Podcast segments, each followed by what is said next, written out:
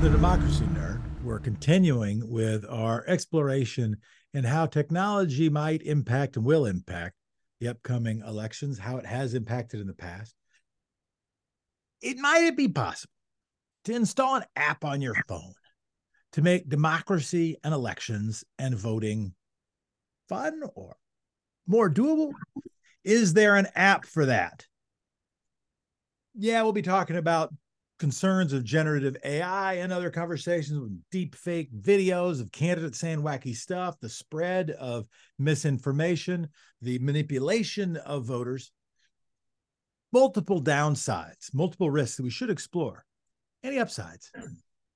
We also think about players within the technology space merely trying to extract value from democracy to add capital are there folks out there who are trying to use their resources and use their expertise and technological tools to put value back in to democracy? We're going to talk to one of those people who might be that right now. Sara Gifford, Chief Operating Officer, co-founder of ActiVote. Let's start by introducing her and understanding what the heck ActiVote is. Sara Gifford, how you doing? I'm doing well. Thank you so much for having me. Do you want to start with your story first or the ActiVote uh-huh. story first? How about the ActiVote story? Uh, Tell us the story. To kick things off. So we started ActiVote in 2019. Um, so in that sense, we're still a bit of a baby uh, and growing up. But we knew we wanted to do something good. We knew we wanted to try to help uh, democracy, help citizens, help people feel more engaged and more empowered. Uh, because at this time, you know, I'm sure I don't have to tell you, there's a lot of people who feel disgust uh, with politics, uh, certainly not engaged, certainly not positive about it when we looked at the space and we did some research, the question, you know, why aren't people voting? Why do people not feel, you know, engaged in all of this? Uh, and a lot of it came down to education. People don't know when elections are. People don't know what candidates stand for. They certainly hear the, you know, one-liner on TV or the angry tweet on Twitter. Um, but are they actually going to act on the issues that I care about? Are they going to implement policies that I think are going to help? Uh, and all of those types of questions. And you know, there's a lot of research that shows if you're informed, you're confident, you're more likely to do something. At the end of the day, voting is voluntary. Voting is something that we can all choose to do or choose not to do. I, for one, hope we all choose to do it. Um, but we looked at this space and we said, hey, what we need is voter education. And we need to make education fun. We need to make education simple. We need to make education habit forming. Um, all of those things kind of put together. Why did we make an app? Because it's what we're good at. The three of us that are doing this are all tech people. That's where our education is. That's where you know our knowledge is, and you use the skills you have, and that's the skill we had. Um, now we tried to take a lot of research out there, and I think much to your intro that you just had, you know, tech is already influencing elections. Um, you know, if you look at the political ads on Facebook or Twitter or Google, um, that's already influencing voters. Um, so we know tech is out there doing it. Um, we wanted kind of tech for good, and that's kind of where ActiVote came in. So what ActiVote is is a platform. It's only for voters. Um, we're not here for candidates. We're not here for campaigns. Um, we're here for voters to feel informed and feel confident and to make things easy uh, for them to kind of to achieve that uh, and hopefully a little bit of fun along the way. So I've downloaded the ActiVote app on my phone. And one of the first things it asks you to do is take the quiz explain the quiz and why you start with and that's not all the only thing you could pick on the front page i think there's a couple options but why do you want to start with a quiz? So the reason we start with a quiz is to make this app about the voter. Um, at the end of the day what what are public servants doing when they sit in office? Public servants are passing policies that impact our life. They're doing it at the local level they're doing it at the state level they're doing it at the federal level. Um, and who we vote for, um, we should be voting for people that we feel like best represent us and represent the policies that we believe in. Uh, so what the quiz does is the quiz does two things. One, um, and we have about 500 different quiz questions. Don't worry for those listening, you do not have to answer 500 questions. We start with, I think, four or six just to start, so very small sampling. But the idea is learn just a little bit about what these policies are um, and how they impact your life in those policies, we feel very strongly about lowering the temperature in our political discourse. So we do not ask yes, no questions. We don't ask for against questions because those are inherently polarizing. The moment I can be in only one of two buckets makes the, somebody else the other. Um, and that is not our goal. So all of our policy questions have five answers across the political spectrum because there is nuance to politics. Um, they aren't all yes no questions. They aren't all just the extremes. There's quite a bit of nuance. Um, but what that quiz then does is it plots you in this matrix. So you get to see a 2D grid. Um, and on that grid, you can see national figures, people running for president. Um, but we spent a lot of time also getting local politicians and local candidates running to represent you in that grid. And the an- answer the simple question, who believes what I believe?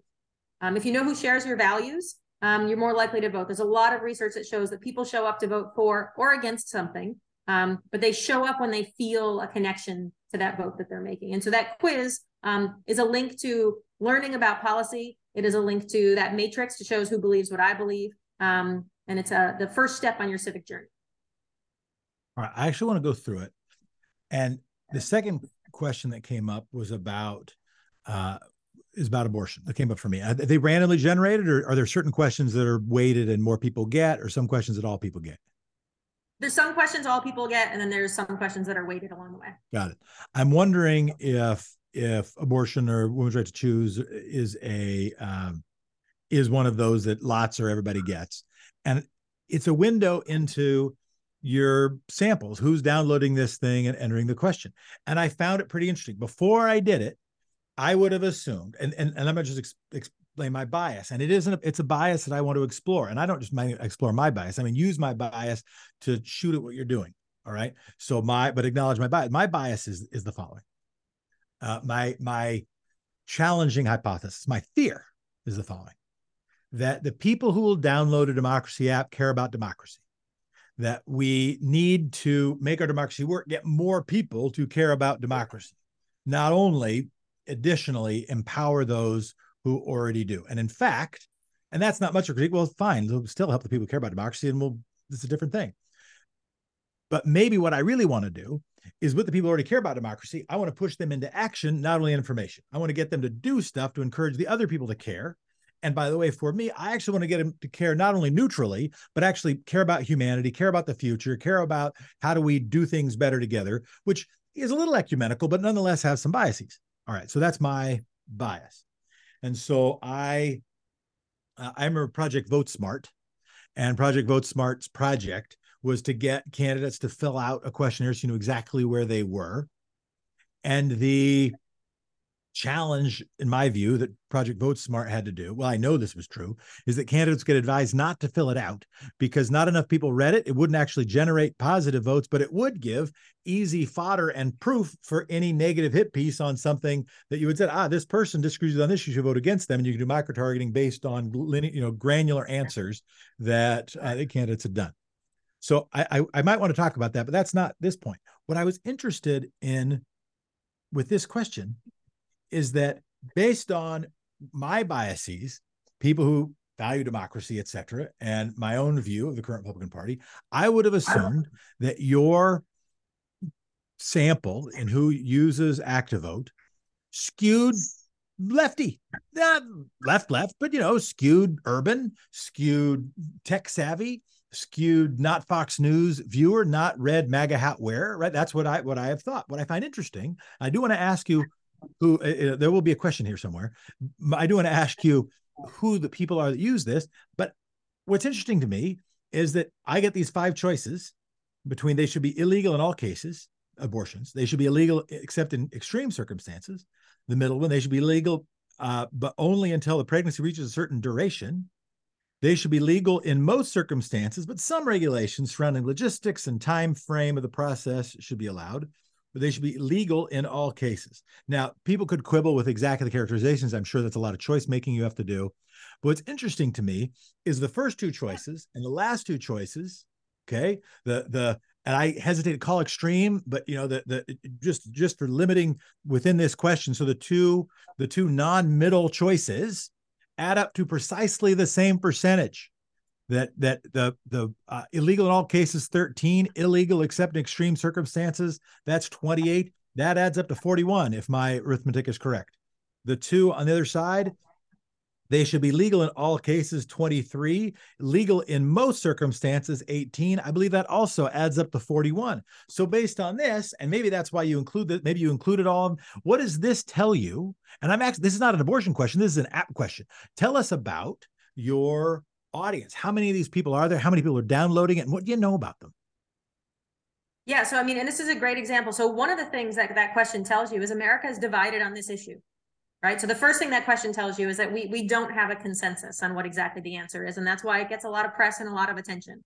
Um, so that's that's one thing. If you look at to answer your question, and, and actually, I do want to respond. That that is a takeaway, right? There, because all five options get all five options get meaningful answers, right? It's not like oh, almost everybody's clumped in one area, all five options. The smallest one, to be clear, though, is illegal in all cases. And the people who are leading the, tri- the, the movement for the current Supreme Court are in that 13%. So I at least need to say this to my pro choice friends out there, but you keep going.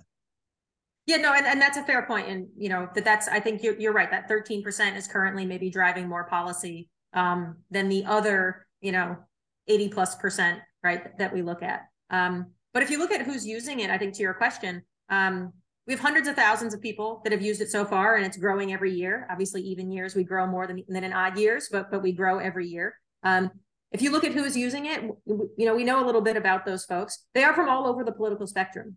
Um, so we do have quite a few. Um, we have a lot of conservatives. We have a lot of liberals. We have a lot of everybody, right? And you can see that, you know, from that abortion answer. Um, you know, to to be clear. Um, now, if you look, there are other questions. Um, so, sorry, let me say one more thing about who's using it. I will say we skew a little bit young in the sense that if you look at the best voters, the best voters tend to be 70 plus. Yeah. Um, most most ActiVote users are less than 70. Um, yeah. So we uh, so when I say we skew younger, I'm not talking 18 to 22 year olds. Yeah. But I, we have a very low 70 plus demographic um, currently using our. And, and another reason, by the way, that that it is that the results on the uh, and and by the way, do you compare these? And forgive my interruption, but do you compare the because it's almost like you're providing an instant polling service for uh for you know somebody who's thinking about where the world what, what the united states if your sample is representative do you compare the answers to yours with sim- precisely similarly worded or at least somewhat similarly worded questions from you know pew or reuters or whomever else yeah, so we we publish polls every once in a while about different topics. We published uh, a poll at some point about the minimum wage, right? As an example, that's another one of the questions that folks get pretty early on uh, in that journey. And basically, what that poll said was, "Hey, the country's not behind 15. They're not behind seven. They're probably behind 10, 11 dollars, right? Something in the middle. And so they're for a change to the minimum wage, but they're not for 15, right? From a from a big perspective. And so we do sometimes publish polls, and we'll check those against um, what other pollsters are saying, right? And, and we do end up with a pretty representative sample. Um, we weigh those samples to make sure, right? So um, since we have less older, we we will weigh accordingly. Um, but we do sometimes publish polls about those things. And, you know, there are questions where there's actually amazing alignment. So we have a question somewhere in the app about veteran homelessness and should the government being help, help, you know, solve the veteran homeless crisis? And the answer is an overwhelming yes from everybody. That is a very bipartisan position. Democrats, Republicans, independents, libertarians, everybody thinks we should help our veterans. Um, and so even on those questions where there's very, very little differentiation, you know, you learn something there too. So the so you create this. well, I want to still dig in. So you're you're uh it sounds relatively politically representative, uh, skew a little bit younger. Say more about geography or what you understand about the hundreds of thousands of people who use this, or how many people. Yeah, say more about your user base. Yeah, so if you look geographically, uh, we're we're pretty well split with the country. So if you look at the number of users per state, and then you look at the size of the state, we have more California users than anybody else because California is the biggest state, right? And then Texas, you know, New York, Florida, et cetera. We have very few users in you know Wyoming and North Dakota again for population, but we have a pretty representative sample when you when you gauge according to population, right, of those states. So we we have users all over. One of the ways um, that we have those users all over, we focus very, very heavily on local elections. So if you look, uh, it's it's currently fall of 2023. Uh, we have something like 60,000 candidates in our app right now who are running in November. Um, because for some of you listening, you know there's an election in November. Some of you listening maybe don't have an election in November, but a lot of people have an election coming this November, and we want to make sure we cover those. And that gives us a lot of access into those local communities that sometimes have those off-cycle elections once I got through the survey, uh, it puts you on a political matrix and you get to compare yourself with national politicians. But then right after that comes up a screen that's basically saying all politics is local right? That's not that's not the line you use uh, but and then it gets to and it keeps on it, it, it keeps on going until you have to register and then you got to find your and then you got to put yourself in there. The advantage of getting what happens after the survey sort of what's the hope? And i and i do have a few thoughts about and questions about what you plan on doing with this data because it seems like you're building maybe a really interesting data set. But what happens after that? You do the survey you enter voter registration information and then what is the what does the participant get out of being a part of activote or using activote yeah, so, so you're absolutely right. Once you finish the survey, we do say something along the lines of all politics is local, uh, because you know, the the national figures that sit in that grid, everybody knows their faces, everybody knows their names, um, but they aren't necessarily making decisions that impact each of us each and every day. And so when you put in your address, um, we can look up your local election. So we can figure out that you vote for, you know, school board region three coming up in November, um, or you know, town ward you know, six coming up. Um, and so we show you those local elections. So when are they? Who is on the ballot? All of that. So the first thing you get by putting in your address is you'll get those local elections, uh, and it can be incredibly personalized to exactly where you live.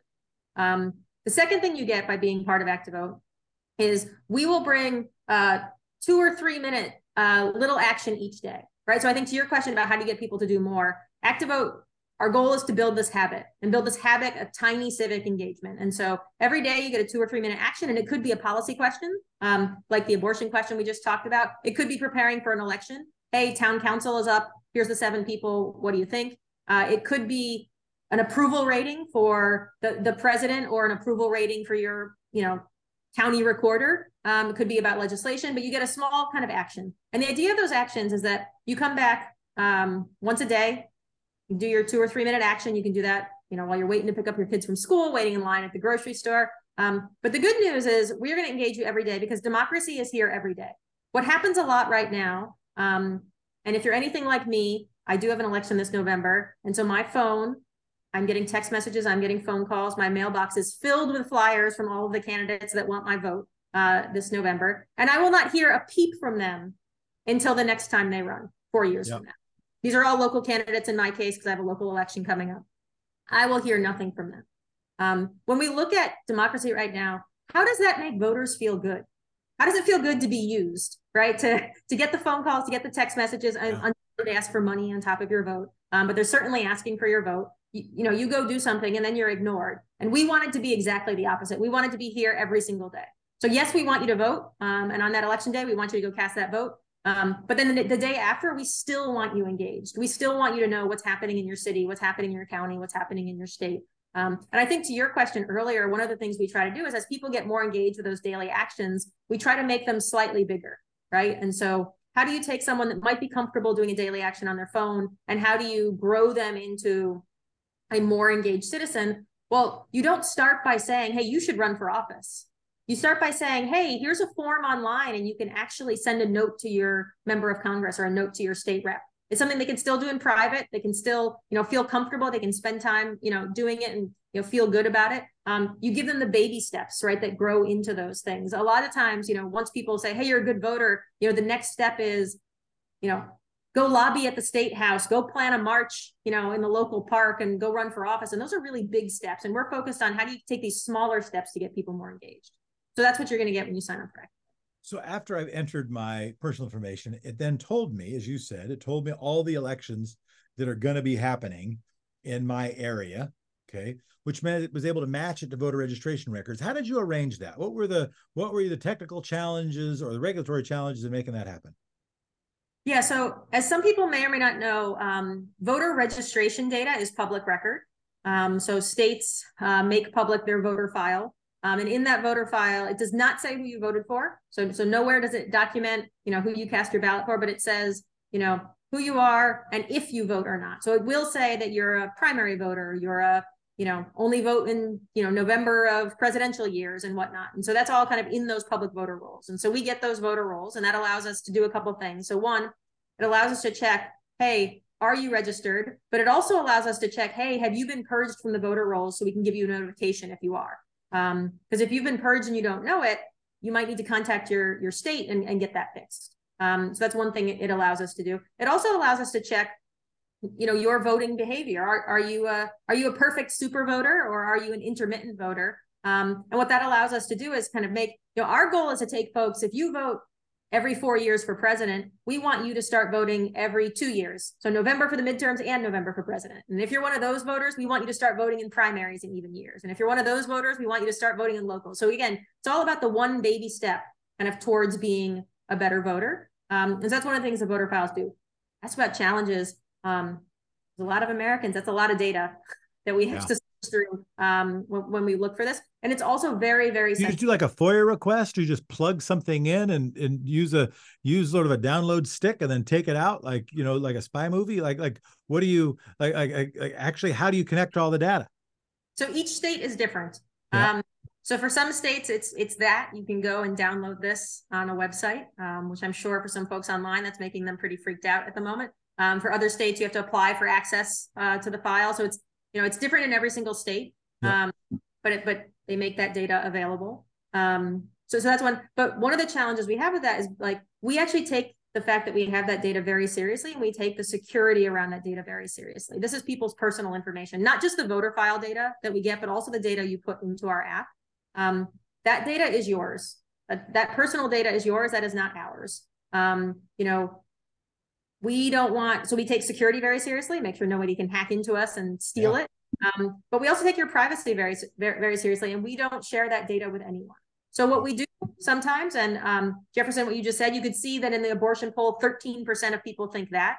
Well, that's aggregated data. That's not sharing anyone's personal data, right? That's over hundreds of thousands of people. We do sometimes publish a poll that says, you know, a plurality of Americans would like a minimum wage of $11. But again, that's aggregated data and it's not personalized. Um, so we take that very, very seriously. So I think one of the things to answer your question is um, one of the challenges is we we will always ring true to our privacy and kind of voter focus and security focus around any of the data that we have. So the uh, so since you have voter registration data, you know the political party registration of the people who've entered your system. How does that break down? And forgive me if that's repeat, but but how does that break down relative to the country at large? So we have, if I if I do kind of high level numbers, we have about 40% Democrats, 30% Republicans, and 30% independents. Um, so we do skew a touch liberal. I think you you pointed that out a little bit earlier. Um, but we have a pretty good not mix. much. Yep. And I will say one thing is um, party data is also not perfect. Um, take the state of West Virginia as an example. According to the voter rolls, West Virginia is predominantly Democrat. Um, yeah if anybody follows the news, they know Rep- uh, West Virginia is a pretty red state. Um, right. and because political parties are lagging indicators. Sorry. Political party membership is a lagging indicator. Ex- exactly. So, so when I give you those stats, it's what we know. Um, I don't know anything different, but it's not always perfect. Yeah. So another um, white people. I would enter with a hypothesis that this skews white. Am I wrong? Maybe you don't know uh, our data on demographics isn't as strong, and we don't ask that question.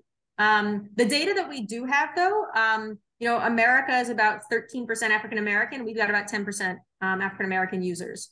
Um, so I, I think I, we are we are short on the Latino part, and in part because our app is not yet in Spanish, although that is something we plan to do one of these days. Um, so in terms of kind of different ethnic groups, I think um, language groups are the area where we haven't cracked yet because because we're still single language. Have you been able now to track? You say moving, and I think there's a helpful lesson for democracy nerds out there of trying to move people up one step, right? One move people, and even in persuasion, right? If you try to fundamentally remove someone from a cult and move them in something else, that's pretty hard to do. Very often it could just ingrain them further. But if you try to move them one step, right, a little bit of a nudge, that tends to, you know, Kahneman Tversky would say that works a little bit better. So the that's a helpful takeaway have you seen, have you been able to track nudges you've done? Have you seen the uh, increase in voting behavior among your community? And are you able then to, uh, have you done any sort of controls to see how much that is based on stuff you are doing within it, or if potentially downloading the app was just the beginning of a journey that person might take either way? What have you seen in terms of sort of behavior change? Hey, that's a great question, and we do actually measure that. And so we know um, we know what your voting behavior was before you got ActiVote. We know when you got ActiVote, and then we can see your voting behavior afterwards. Um, and what we've seen is especially take that cohort of we call them like the 50-50 voters. They vote between one and 50% of the time. They have voted before, which means we know they know how to do it. um, but they're incredibly infrequent. Um, in that cohort of infrequent voters, because that's who we target, that's who we built this for, um, is those people that probably need the most help. Um, we increase their chances of voting by 33%. Wow. 33% um, um, between those elections. And we can see it in the data. So one of the things the app does is send you email reminders. Um, so you might not have come back to the app for six months. Um, but if you live in Virginia, today you got an email saying, hey, early voting's about to start um, for the for the election. If you live in Virginia, here's how you find the, the sites to vote early. Here's how you look up your ballot. And hey, you should probably go vote. And so we will see people who haven't touched our app since the Virginia June election, and then they come back then, they plan their vote, and then they go vote. And so we can see that in the data. Now you ask a really good question, kind of causation versus correlation. Um, is the app solely responsible for that change in behavior, or was it the start of a journey? Or did somebody else tell them and then somebody else started the journey, you know, by telling them to get the app in the first place? I wish I could take all credit for it. I probably can't. There are there may be outside factors we just don't know, and it's just not something we can measure. So I will be honest that I don't know that I can take full credit. Although we like we still we're still proud of it, even if we can't be full credit. Yeah. Uh, even what you're doing is rooting on the people who are doing personal journeys. Uh, that's that's democracy too. So absolutely. So the uh, as you think about how well, let me get just jump to the hard parts. You said uh, managing the data. Uh, another hard part is got to be dough. The good news is your three co-founders were all successful sort of tech folks who have who are all doing a deeply irrational thing by doing this. And by deeply irrational, I mean absolutely you should be doing it. More people should be doing that kind of stuff. It's why we have these conversations, frankly. Feel free to dig into that one or uh, take another, you know, bite a different way. What are the hard parts? What's the biggest thing that you have to navigate?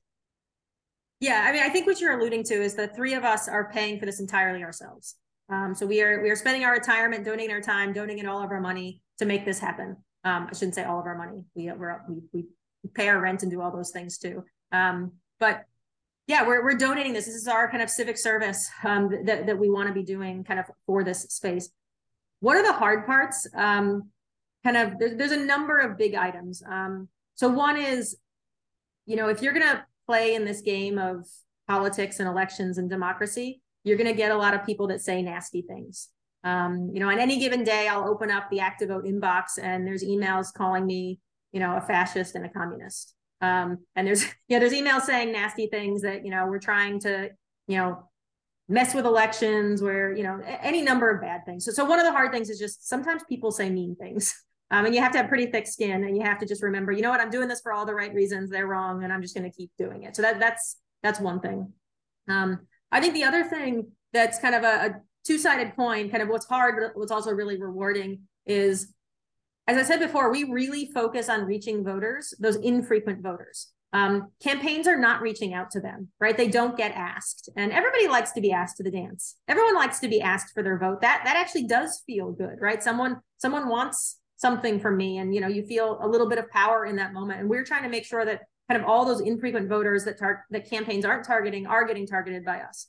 Now, they're hard to reach. Uh, you know, that's that's kind of one part of it. Um, you know, we frequently hear things like, "My my vote doesn't count," and like the system isn't here for me. And you you know, you hear some sentiments that are that are pervasive around here. Um, and I don't judge those sentiments at all, but they're hard to hear. Now, the the positive side of that coin is when you can talk to these people and you can help them, you know, engage better in the process and they they feel a, a new sense of empowerment well that's the flip side of that coin that makes the effort all worth other hard parts. Keeping uh, and and it doesn't have to be well okay instead of other hard parts. What's the dream for this medium term? We could say long term right? We could say after uh, you know how do you ensure you don't get tired right? How do you when you get to and by the way there is a the professional political consulting and even nonprofit class ha- has a set of biases. And those biases are usually adjacent to their very reasonable financial self-interest. Usually particularly in the nonprofit class they're not making a ton of money. They want to make sure donors are actually giving money that people are actually paid a wage that they can pay rent or heck even maybe a mortgage uh, by doing that work right? I am not even close, although I've been a nonprofiteer for much of my career, I am not even close to a fundamentalist on, on, on this score. In fact, when I do the arithmetic of how democracy is going to work, I think it has to include a healthy dose of either systemized or non-systemized, uh, non-systematic benevolent irrationality. I don't see rational utility maximization solving for every collective problem. That's just not how I think the world works. That's maybe why this court sits. So, so I will say that. And I still think, no, maybe even because of that, I find sustainability questions. I don't mean environmental, although those are cool too. Sustainability questions particularly fascinating. How do you build a purpose-driven entity that is doing wonderful things that doesn't end up getting sold to a PE firm, a private equity firm, to be to be uh, harvested from its data. It's cool if that's what the PE firm is doing and that's what the company is born to do. But we don't only want to sell democracy to the highest bidder. That's not fully the point. So, and I know that's why you're doing this. So, how do you how are you thinking about building this? To be able to fulfill its promise, to get scale, uh, and uh, live past the much appreciated benevolent irrationality of the founders. Hey, so that's, that's a lot, a lot in there and a lot of the questions, but um, you know, a couple things. So first, if you if you'll allow me, like when I dream about what this could be someday, and I always think like, what's the big goal far, far in the future, right? That that we're all working towards. Um, you know, when I think about that, I said, okay, imagine that you know, 200 million registered Americans you know, have ActiVote They're getting the voting reminders. They're showing up to the election, you know, to all of their elections. Voter participation, instead of being, you know, 66% in 2020, and we all celebrated, is 95% in every election, including, you know, primary local elections, right? Imagine that world. And talk about what a representative democracy looks like when 95% of people vote, right? I would call that a heck of a lot more representative if you ask me. Um, and then imagine that, you know, every city council, every town council says, okay, we need to make a decision about, you know, a bike lane, or we need to make a decision about, you know, the the local park. Um, and they put up a quick question to the community in, in ActiVote and say, hey, um, we need to do this to fix the park or to make a new playground. You know, are you for or are you against, or do you want this, this, or this? And they give you the options. And then in City Hall is the answer from the public. Imagine that. Imagine the answer from the public, right, of a poll that was put up for three days before every vote happening in the city um, with that information. Who wouldn't want to go in and once a day say, okay, yep, I want this for the park. I don't want that for the school. I do want this for the state. I do want that for the federal. I know that their voice is heard. Um, think about how empowering that is, right? Think about think about the different perspective we would have if everybody could have that impact and their voice was just everywhere all the time. Um, because I do think elected officials, I know, you know, when, when, when I say elected officials, everyone immediately thinks of Trump and Biden, right? They immediately think of Matt Gaetz and AOC.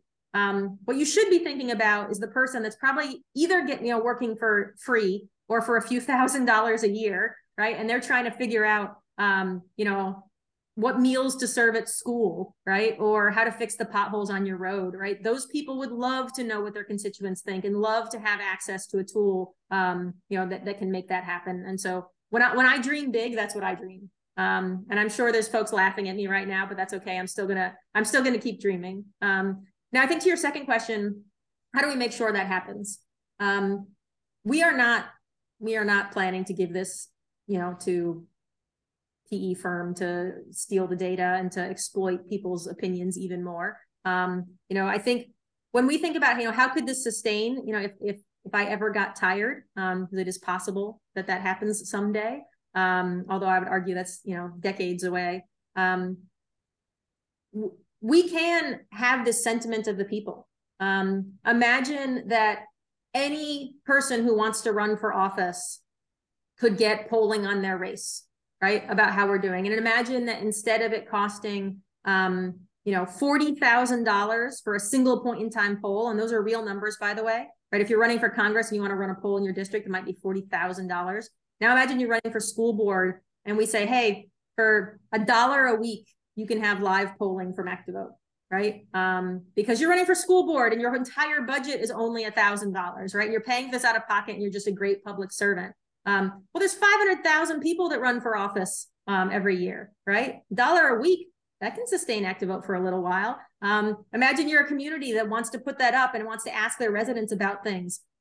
Pay me a dollar a week, right? Well, there's another few hundred thousand municipalities around, you know, the country, right? They could do that. And so for very, very, very small amounts, because it would never be about making money. It never, it's, that's not what it's about. It would be about, you know, creating a public service and creating something better.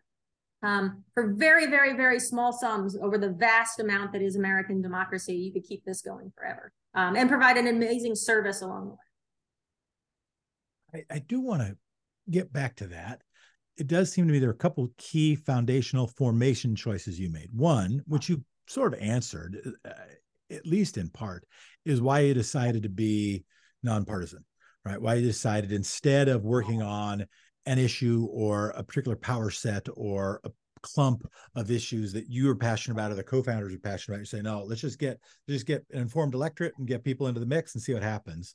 Uh, i am interested in that in that decision. Well let me not this time do a compound question. Say uh, answer that one. So so here's the thing.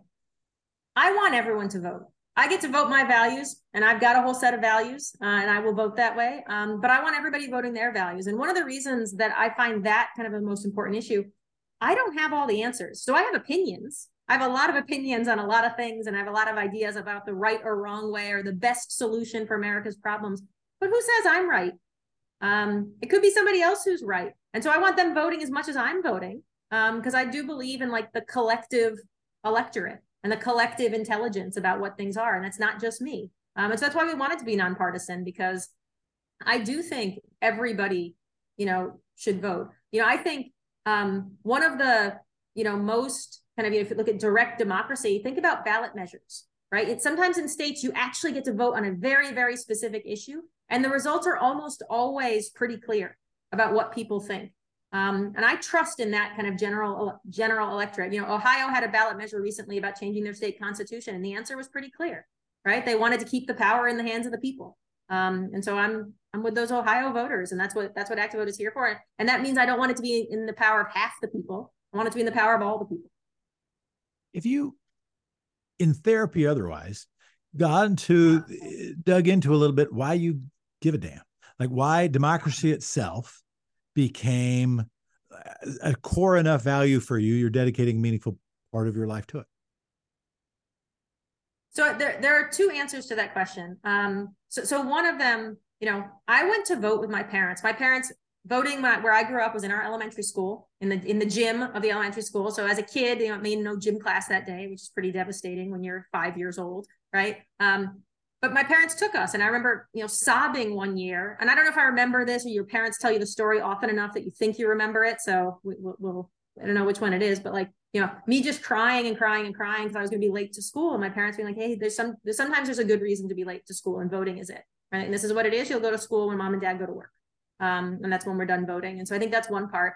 I think the second part one of my co-founders um, he was originally dutch grew up in the netherlands um, and his dad um, still remembered um, being liberated from the Nazis by the Americans. So had a very, very strong appreciation for America uh, in all of this. And so, um, so my co-founder, his dad, they used to wake them up at three o'clock in the morning to watch presidential debates. He and his sisters, um, because this is important, right? Um, and so, you know, he would wake up and early in the morning. When he was a teenager, his dad took him to meet the new U.S. ambassador for the Netherlands, and he still remembers this. Um, so he's somewhere somewhere in, in the Netherlands, you know, in some presentation. And this U.S. ambassador, what he said was, I spent the first third of my life getting a wonderful public education. I spent the next third of third of my life leveraging all of the institutions and infrastructure that America builds for us. And so therefore, I'm going to spend my last third of my life in public service. Um, and here's this teenage Dutch boy who still remembers that today.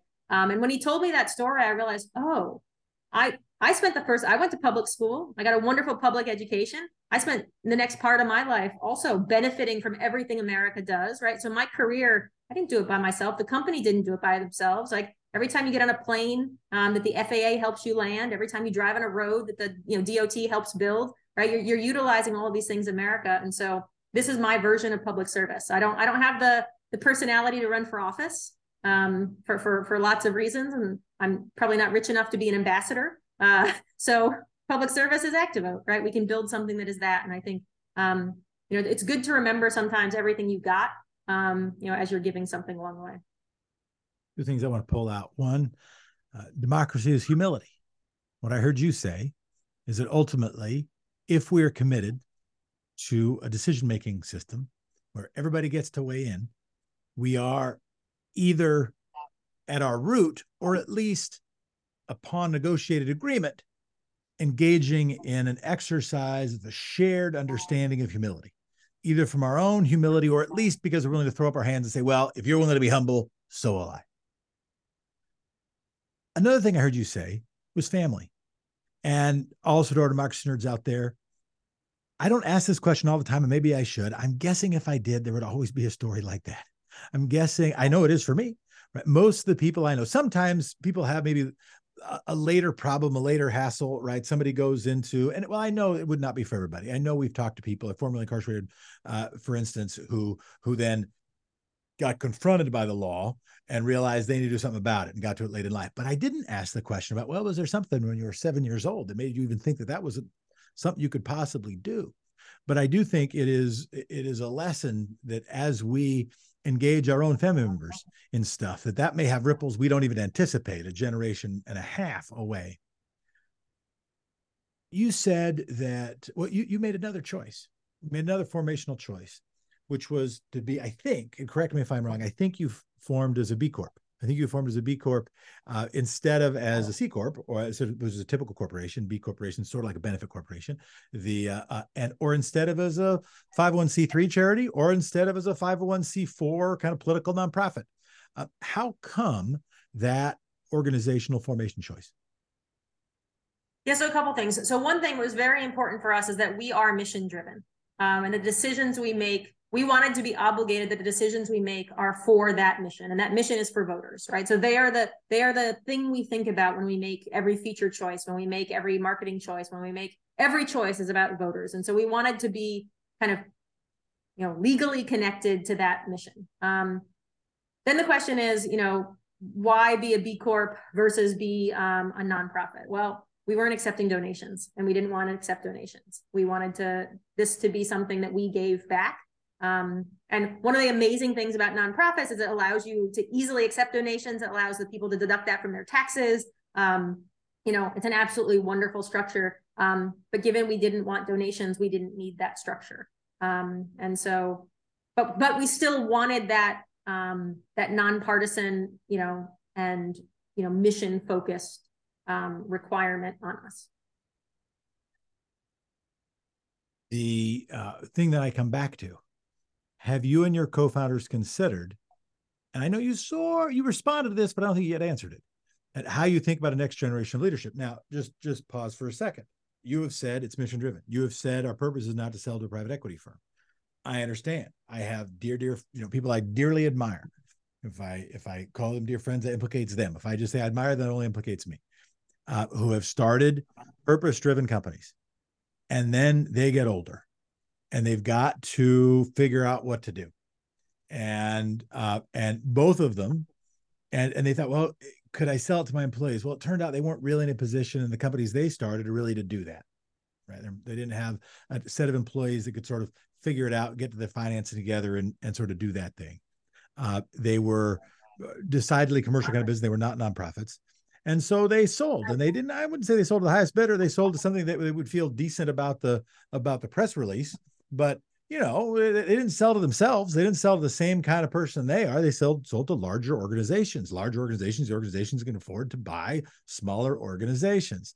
And and so maybe by being a B Corp, you know, you can insert into the organizational mission, right? Some of that stuff other mechanisms that you are putting in place to all three get hit by a truck and there's a community ready for ActiVote to continue to flourish and somebody comes along and says listen this could be such a valuable polling tool. We're going to start using this to poll lots of folks. We can we can do representative polls just by knowing everybody's personal data. We're going to harvest more data do more polls make more money. We're going to come up with other ways. Maybe we're going to do some things. We're going to do through ads. We're going to really targeted ads in really local areas where we could be the best game in town to actually turn some elections. Maybe we will will sell some space, even to do some content marketing. Not only we put out content, but we allow content to get to our folks. Maybe take some money for that. Any number of ways we can imagine monetizing this, all of which you would oppose now, but someday both you and I will no longer live. What happens then, or what systems we put in place to imagine that?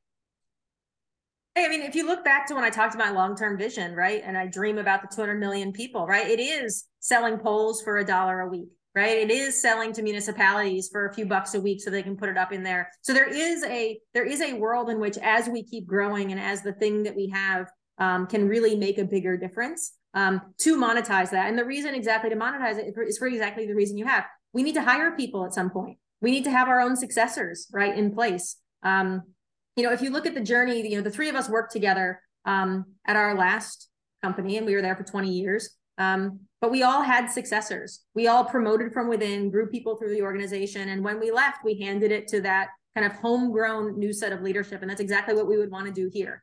Um, is you know, I'm a big believer in groups um, nurturing the talent that they have um, and giving people those opportunities. Everybody needs a chance to do something first, right? Everybody was a first time CEO, everyone was a first time manager, everyone was a first time lead. Everybody had to do something first. And if you create an organization where you're the place where people get to have those firsts, then you're an organization where people are dedicated, where people are loyal, where people can grow, and you know where the whole thing works. And so I think for us, um, that's the idea, right? We will at some point start, you know, making monetizing, but we don't want to ever monetize at the expense of the voters. If you look at some of the things you said, we'll, we'll never put ads in the app, never, because it takes away from the experience that the voter has. Um, we would rather, you know, do polling for a dollar a week than we would to put an ad in the app. Um, we would never sell data in such a way that um, well, we would never sell data, period, right? I would, I would say publishing a poll is different than selling data. Um, I think those, there's a nuance there in terms of how you aggregate that information.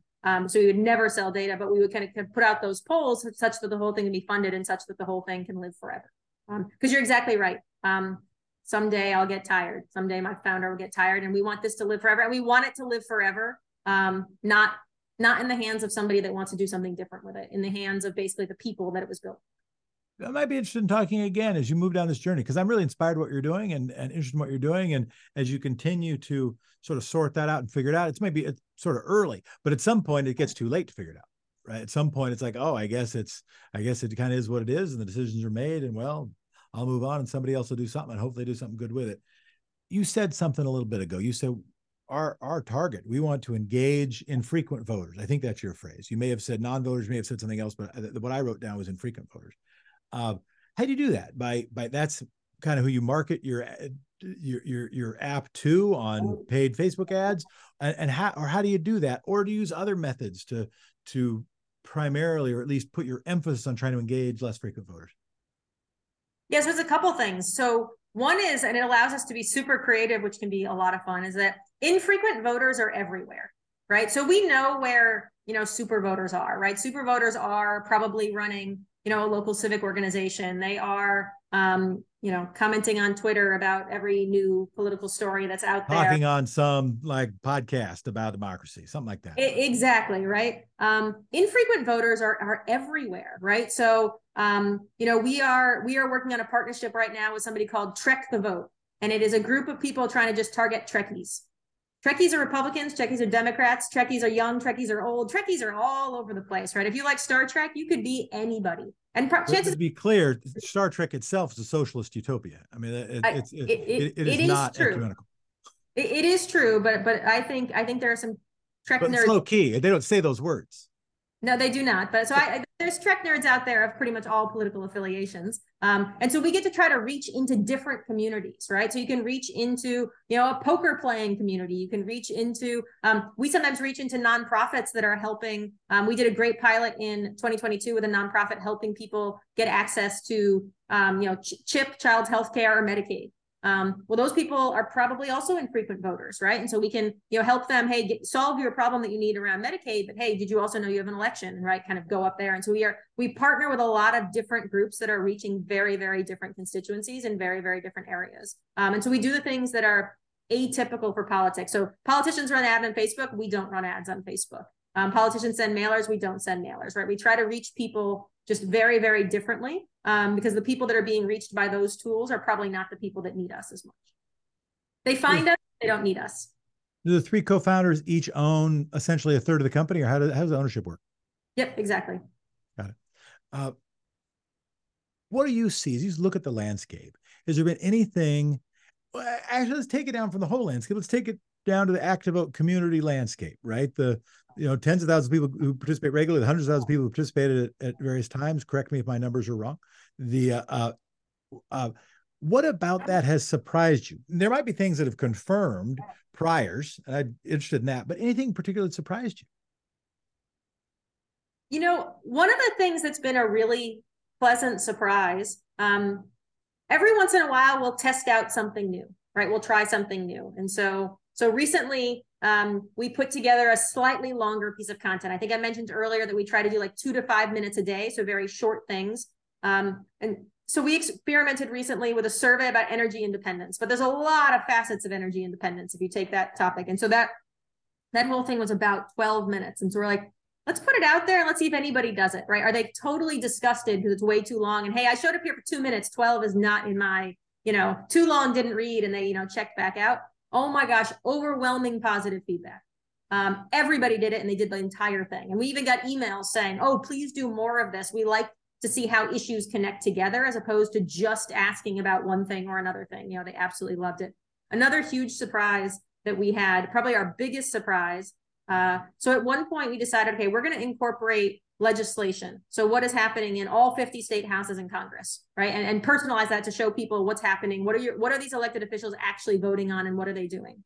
And we thought no one is going to care about legislation. This feature is going to be not used. We're going to end up ripping it out. Um, we thought it was important because that legislation rules our lives, right? It makes those decisions that we're going to do. Um, policy questions have always been the most popular thing. If somebody's daily action policy question, they're like 95 plus percent chance they're going to do that action. Bills was 86%. We were flabbergasted. We're like, people can't possibly like this as much as they do. So they like it a little less than the policy questions, but they engage with it almost as regularly. Um, for us, that was encouraging, right? Wait, wait, help help cure my ignorance. When you say what's the difference between a policy question and a bill? So a policy question, abortion is the policy question, right? So you just got it. a question about abortion. A bill would be, say, the Infrastructure Act, right? So here's what was in the Infrastructure Act. Here's how your representatives voted. Um, how would you got have on this bill? Um, or an upcoming continuing resolution that may or may not be introduced at some point in the next few weeks. Uh, we hope. Um, how would you vote on that bill? Um, and, and, people engage with it more than we thought. So you do this sort of step by step thing, right? At any point, have you thought about helping people take a step once once what happens if you continue to build people's habits and you get more super voters? Do you then graduate out of ActiVote or is there ActiVote pro is there this is what you do to receive action alerts or show up to not only answer policy questions but to lobby upon them. Pick the thing that you want to do and we give you a tool to do that and you know there've been there've been various tools that have tried to do that. Maybe you could do it better. What are your thoughts yeah, so we do try to to slowly kind of get people also into the real world and into their communities. So that could be, you know, signing up for um, a discussion, right? So if somebody shows a lot of interest in environmental topics, um, you might say, hey, you know, there's a there's a, a Braver Angels discussion happening next week on on here. You can sign up and you could actually participate. You could talk about these issues with other people. Um, and so again, that's something you can do from you know your own home, but it gets you out into the real world, talking to real people. Um, one of the things we would love to do um, is to start to add kind of localized events that are happening. Um, so it could be, you know, your local neighborhood council, right? Hey, they're having a meeting on Tuesday night, just so you know, um, you know, to, to, to, and then, then the neighborhood council, you know, frequently is the ones going to town hall, you know, to advocate, you know, maybe you want to join. And I think that's one of our dreams is to get, is to exactly like graduate people into more and more in person, in real life civic engagement activities, right? Outside of the app, but that we can at least notify them of. Um, we're not there yet, but we want to go there. Sara Gifford, Chief Operating Officer, co founder of ActiVote, an app currently available on your smartphone app store. If you want to check it out for yourself, you can take your own survey, figure out where you plot out on their political values grid, matrix, scatter plot. Sara Gifford, thank you so much. Thanks for your time and thank you for being a democracy nerd. Thank you so much. I'm a proud democracy nerd. Be well, Sara. Take care. Cheers. Democracy Nerds recorded in sunny Portland, Oregon, produced by Kyle Curtis. Thanks also to technical producer Sig Seeliger. Logo designed by Kat Buckley at kbuckleygraphics.com. I am Jefferson Smith. Thank you so much for listening. You can rate and review, hope you will, and follow Democracy Nerd on Facebook, Twitter, and YouTube. Past episodes of the show, Democracy Nerd, can be found online at democracynerd.us. Go America. Thank you. Thank you, democracy.